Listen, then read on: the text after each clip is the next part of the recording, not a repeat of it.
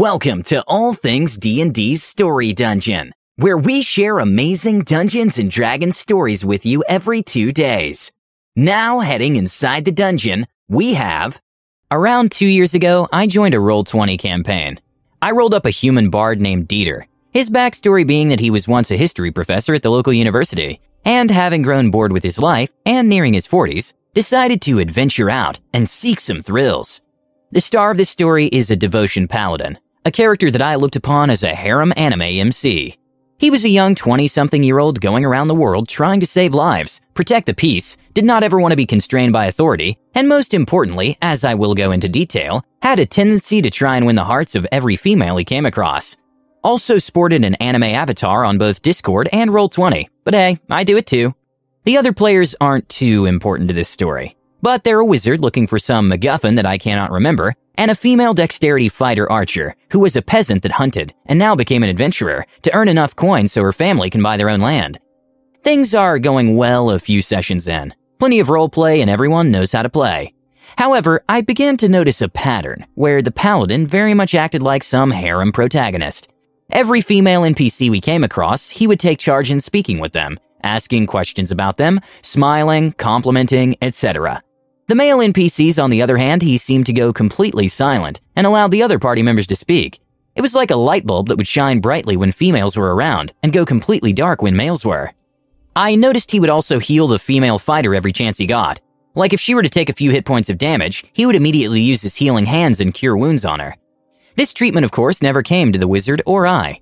I distinctly remember a quest where we hunted down a group of man-eating spiders, and as my bard was a valor subclass, he was in the front lines tanking, along with the paladin in most battles. Dieter got hit pretty hard in this battle, taking about 20 something worth of damage. The female fighter, on the other hand, took like 5 damage. After the battle, he would go up to her, ask her how she was, and as how he described it, stroked her head and patted it to heal her up. Okay, buddy, no need to worry about me. I'll just cure wounds myself, I guess. The culmination of what I suspected was proven when at some point we came across another female NPC during one of our quests to take down a troll. We came across the female as she was fighting the troll and swooped in to save her. The DM describes her as a woman no older than 20, pretty, nice polished armor, and a regal air about her. Previously, the DM had put rumors about how the second princess of the kingdom had not been seen around much, and my brain clicked immediately. I tell the DM that I suspect this figure to be her, and based on how old Dieter is and his dealings with the court and nobility, he would recognize her. The DM laughs, is very pleased, and tells me yes, it is. He would ordinarily make me do a history or insight, but because I had surprisingly pieced things myself, he would just give it to me. The paladin jumps at this opportunity like a horny teen. Princess, what are you doing here? This place is dangerous, the paladin said.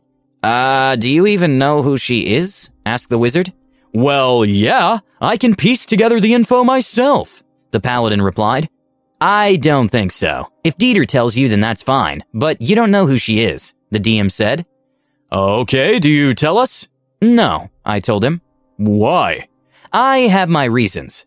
Can I at least roll history like you said, DM? He rolls and fails. He seems frustrated by this and my refusal to divulge the information. The paladin still takes it upon himself to white knight the princess, ask her if she's okay, if he can get her anything, just over the top with trying to please her. It's only after we're safe and camping that I ask if I could talk with the princess in secret. The DM okays this, and now creates a whisper room to prevent the paladin from trying to metagame. Basically, Dieter kept this a secret because he suspected the princess wanted to adventure much like himself. He's proven correct, as he reveals he knows who the princess is and asks why she's doing it. She reveals she wants to protect the kingdom in her own way, instead of being stuck in the confines of the palace. Dieter nods, seeing himself in her, and promises not to reveal her secret. The paladin seems frustrated by this turn of events, and not knowing what was said during what he called our secret roleplay, he complains a bit about keeping secrets and such from the party, and I just ignore him.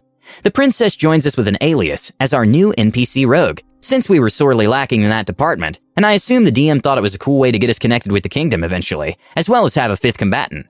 More sessions go on, and Paladin does his usual, asking the princess how she is every day, healing her whenever she takes any damage, complimenting her beauty and such. There's a point where she even gets annoyed at him, as he's asking how she is in the morning, and she frustratingly tells him, Listen, I need to get changed. Can I get some alone time? She's a great NPC, though, and interacts with all the other party members. Dieter looks to her as a bit of a daughter figure, since they shared similar ideologies. There comes a point where the party is taking on an orc warband, raiding villages and strong enough to kill kingdom soldiers, and even another adventuring party sent after them. It's a quest that takes a few sessions, but at the final confrontation, the paladin is charging in and taking on the orc war chief. He's incredibly excited and sees this as his big shining moment as he throws all his spell slots, channel divinities. The party, on the other hand, is taking down the scrubs, but a few bad rolls takes the princess down. She rolls a nat 1 on her death saving throw and is practically about to get killed, as these orcs are very willing to attack downed creatures.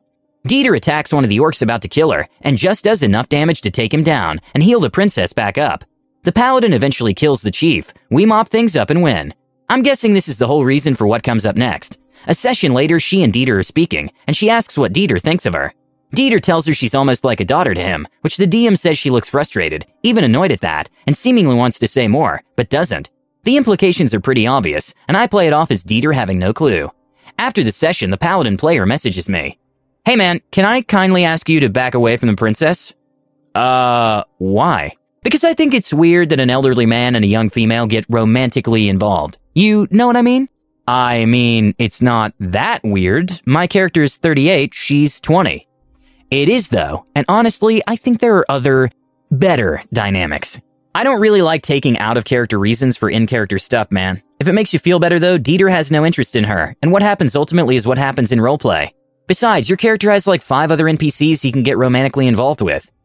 He doesn't respond after that. The gist of the conversation is that he wants my character to back off, and he's making excuses, when to me it's very clear he just wants to be involved with the princess. In any case, the princess eventually gets found by a group of knights and is forced to return home.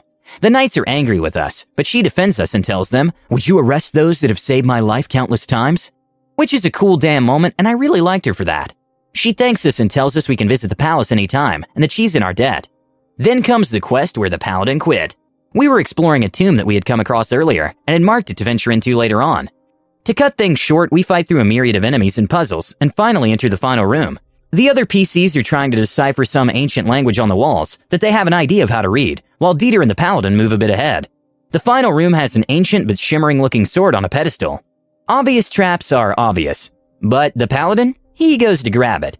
And when he touches the stairs leading up to the pedestal, a wall slams down, sealing the doorway, separating us from the party. The statues in the room come to life, and it's me and Paladin against a bunch of giant statues. My character rolls high and promptly runs hard and fast, seeing as how we're outnumbered. Dieter manages to find a small cliff leading down to a river. I realize this river will get us back to where the party is. Dieter jumps down to the river, takes damage, but is safe. The paladin is not so lucky. A crit from one of the giant statue warriors knocks off half of his hit points. The other statue attacks him before he gets his turn, and he is knocked out. The other party members are desperately trying to open the door. Dieter cannot see the paladin from below the cliff, and can only swim back to meet with the party. He and the party reunite and try to open the door, but we cannot. We're forced to do a short rest, and it's only after waiting an hour does the wall slowly return to its original position, waiting to trap another brazen adventurer. Unfortunately, the paladin is basically paced, as the statues proceeded to pulverize him. We end the session there, and all of us are talking post game about how that was really freaking unfortunate. The DM apologizes, saying he was expecting the entire party in the last room. We had unfortunately split the party and went for the sword. The paladin is saying, It's okay, yeah, it happens. But he sounds utterly devastated, and he leaves the call rather quickly. Well, PC deaths happen. The next day, I find a message written in the Discord, and the Paladin player is promptly left. It goes something like, I've decided to quit the game. It's not fun for me to have to roll another character, and frankly, I noticed certain people in this game had it out for me. People that I would make small requests to, and would rudely reject me even though I was asking very little of them. The last fight proved this, in my opinion, and I don't want to play in a game where I get screwed by my team members. Bye. Yeah. Unless he was talking about other players, it seemed very likely he was referring to me, and the whole ordeal with the princess. And in the last fight, I guess he blamed me for fleeing, even when we'd all agreed the two characters should flee, and I had no role in the statues getting a crit on him, and him rolling poor initiative. But so ended the tale of Kirito Tenchi Issei, the man who white knighted 100% of females we came across, probably and actually had several NPC girlfriends who would jump at a romantic relationship with him, but still got upset anyway, because he never got the princess. And Dieter never got with the princess either. Thanks for listening to All Things D&D's Story Dungeon. We'd love to have you subscribe and review us on iTunes and Spotify. Until next time.